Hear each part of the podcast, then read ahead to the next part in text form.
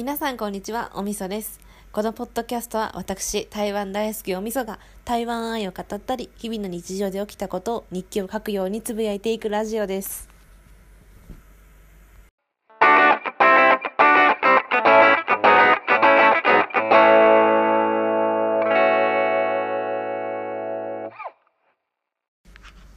昨日湯葉を食べたんですよ初めての湯葉だったんですけど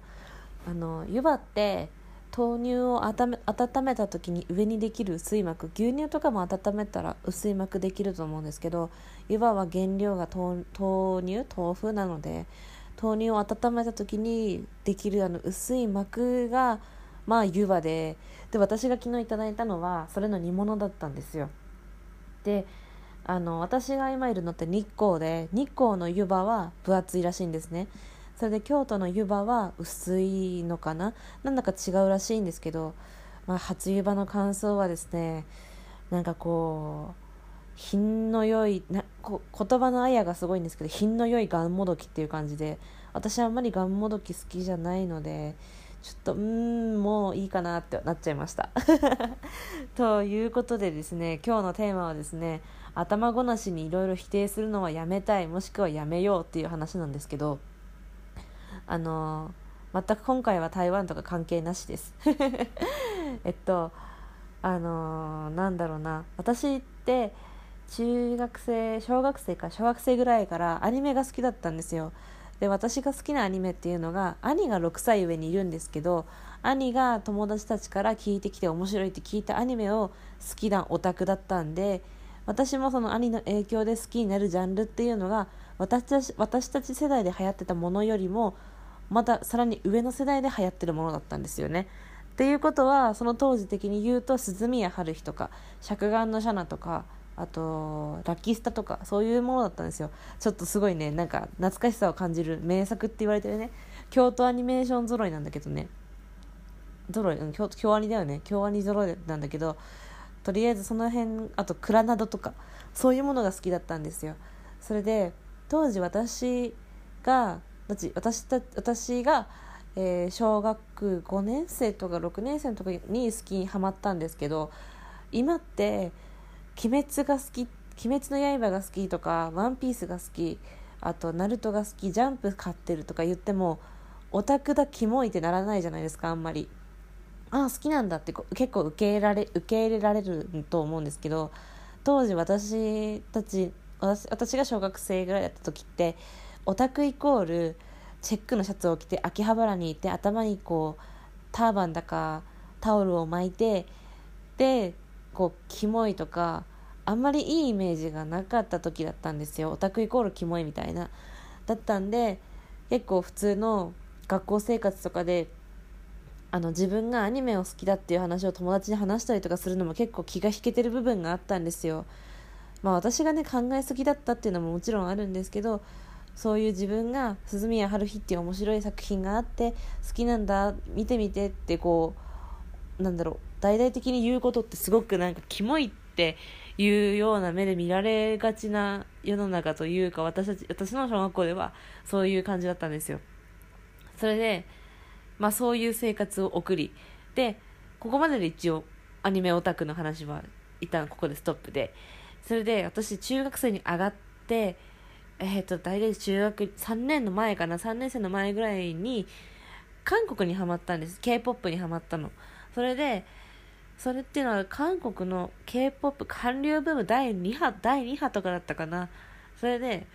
うんと、第1波が冬のそなたとかあのペヨンジュ4様とかね。その辺が第1波。音楽で言えば東方神起とかボアとかその辺だったんですけど私がドハマりしたのが少女時代からあと 2PM とかが大体そうですね。それら辺があと FT アイランドとかがこう日本に来ました。メジャーデビューしましたっていう時に私ドハマりしたんですよ。で今は結構ね BTS とかあと TWICE とかがみんなに受け入れられて可愛い可愛いって言われてるんですけど結構当時って韓国好きっていうとえ韓国ってっていう人結構いたんですよね。であのそれはスポーツでこうなんかオリンピックとかかなオリンピックか何かっていう時に必ずやっぱりこうファール的なこう叩いちゃったりとか押しちゃったりとかっていうところをこうわざわざニュースが取り上げてなんか韓国の何々選手がとかあと中国とかも結構、ね、そういうイメージなんかスポーツであんまりスポーツマンシップにのっとらないイメージとかがニュースの取り上げ方で大々的に上げられてたりとかした時期もあって何ていうか韓国好きって言ったら韓国の全部そういうのを受け入れた上で好きみたいななんかそういう見方をされてたんですよ。まあ、他の人は分からないけど私とかが言うとそういう風に言われてたっていうか例えば韓国好きなんだなんとかっていうアイドルがいてねとか少女少女時代がすごい可愛くてねって言うといやでもさ韓国ってさこの間のサッカーの試合で何々ってあの有名な日本の選手誰々をこう転ばせたとか誰々を押したじゃないとかだから韓国はちょっとねとかあとそういうアイドルは整形みんなしてるんでしょとか口パクでしょみたいななんかそういう風に言ってくる人がすごくいたんですよ。なんでまあねその時も別に韓国好きなな好きなら好きでそのアニメとかよりも割と韓国の方が韓国好きと好きか嫌いかってこう割とはっきりしてたんでこうねあそうなんですか私はまあ好きですけど勝手に言ってくださいみたいなで私も中学生だったからそれなりにこうね周りに流されないで言おうっていうのが確立されつつあったからだから割とあそうなんですかでも私は好きですけどねみたいなスタンスでいられいられたんですけどでもさそういうところがあったから私は人の趣味とかをなるべく否定しないようにしようって思って生きてきたんですよ。例えば何だろうななんかお菓子作りが好きなんだって言ったらえー、お菓子ばっかり食べてたら太るじゃんとかなんかそういうなんかあなたはそうかもしれないけど私はこう思うっていうのを人に押し付けた批判をするのをやめようしないようにしようっていうのを結構気をつけようって思ってて生きてたんですけどところが最近ある日よ「鬼滅の刃」だとかあとあと何流行ってる「鬼滅の刃」あとジャンプ作品。ジャンプ作品とかも結構なんだろう。昔はそんなねオタクわなんでだろうね。少年誌ってオタクにならないよねなんだか。でそうとかね。なんだろうあとあと春日も最近最なんか新刊出るっていうしね。あとソードアートオンラインだっけ？とかああいうなんかめちゃめちゃ人気のやつ。ああいうのを好きって言ってもあとエヴァンゲリオン好きな女の子とかも増えたでしょ昔よりも。昔も言ったと思うけどでも今の方が好きな子とか多いしあと声優もこう完全裏方のアニメに声を入れる仕事っていう人ももちろんいるけどなんか声優のポジションもアイドルみたいなポジションになってきてるから割となんかそういうで顔もすごいイケメンだったり可愛い子も出てきてるからそういうのから入ってでもっとアニメがもっとオタクっていうところじゃなくて身近なものになってきてこうなんかさっきから「鬼滅」ばっかり言って申し訳ないけど「鬼滅の刃」が好きなんだって言ったらオタクっていうレッテルを貼られないじゃないですか。それであとはさっきも言ったけど昔東方神起が出た頃に好きって言ったらえだって韓国人じゃんみたいなとかどうせ口パクでしょって言われたのが今 TWICE 好きって言ったらわかる TWICE 可愛いよねとか BTS 好きって言ったらわかるなんとかかっこいいよねとか最近出た曲かっこいいよねっていう率がすごく増えたじゃないですか。まあねそれは私が勝手に思ってるだけなのかもしれないけどね。だからなんか昔そういう風に批判してた人こそ逆にね今そうやって BTS だとか TWICE だとか若い子若い子がやっぱりファンの中心だけど昔ハマらなかったのに今誰かそういうアイドルとかコンテンツにはまって昔批判してたのにっていう人結構いるなって感じた。ね。まあ個別に名前をさ名前っていうかこの人がっていうのもすごく失礼だなとは思うんだけどなんか小学校の時に私をオタクとしてあいつちょっとやべえからみたいな風に若干された時期があったんですけどそのあいつやべえかなっていう風に一番してた女の子がなんか声優を追いかけてたりとかあと声優その声優声を入れてるなんかのキャラクターが自分の最推しみたいな風になって自分もおたおたしてるしで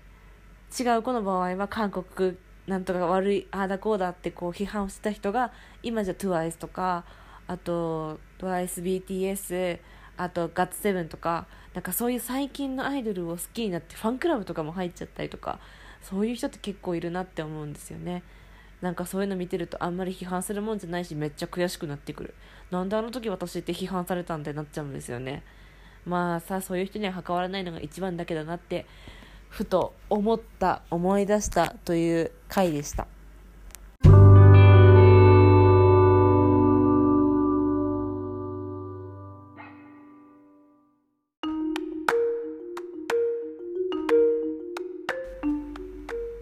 今日の収録すごい愚痴っぽくなってしまった。すみません。なんか最近ちょっと心配事があってでその心配事っていうのがあのなんださっき話した何事もあの批判するもんじゃないなみたいなところもちょっとだけ関係してくるんですけどあの職場の方がなんかこう外国人をあんまりこう好んでいらっしゃらないっていう方がいてそれで仕事上そのリゾバでリゾバなんですけどリゾバ？リゾバか。リゾバなんですけどリゾートバイトので先に働いていらっしゃる方で私たち派遣じゃない方なんですけどが外国人外国から働くのにこいらっしゃってる外国の人とかとにかく日本人以外を受け付けないみたいな方がいて、まね、直接的に私外国人嫌いなのなんて言ってないんですけど話しぶりからして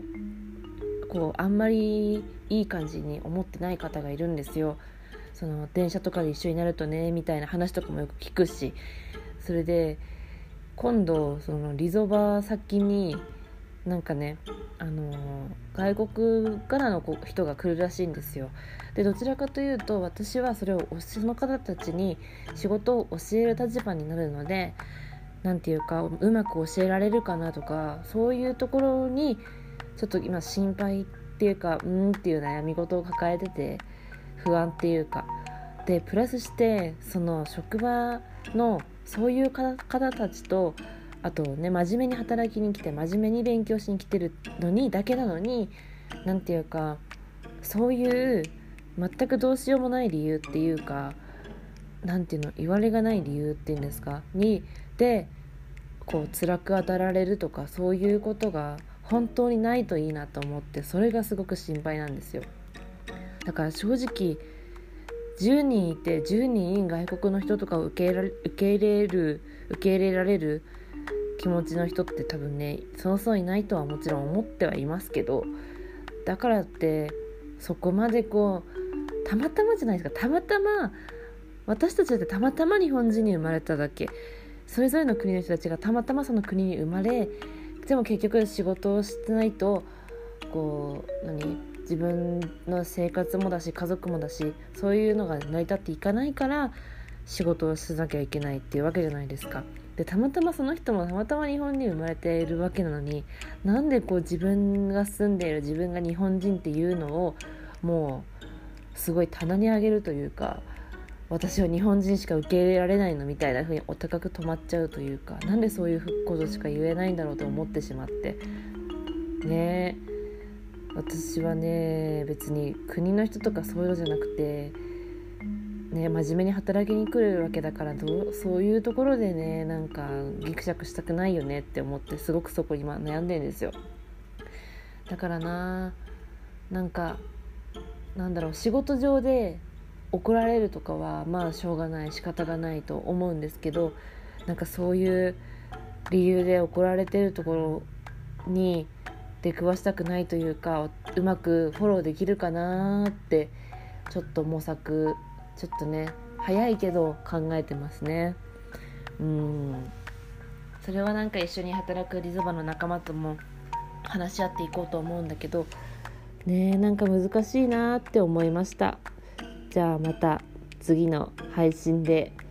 お会いしましょう。バイバイ。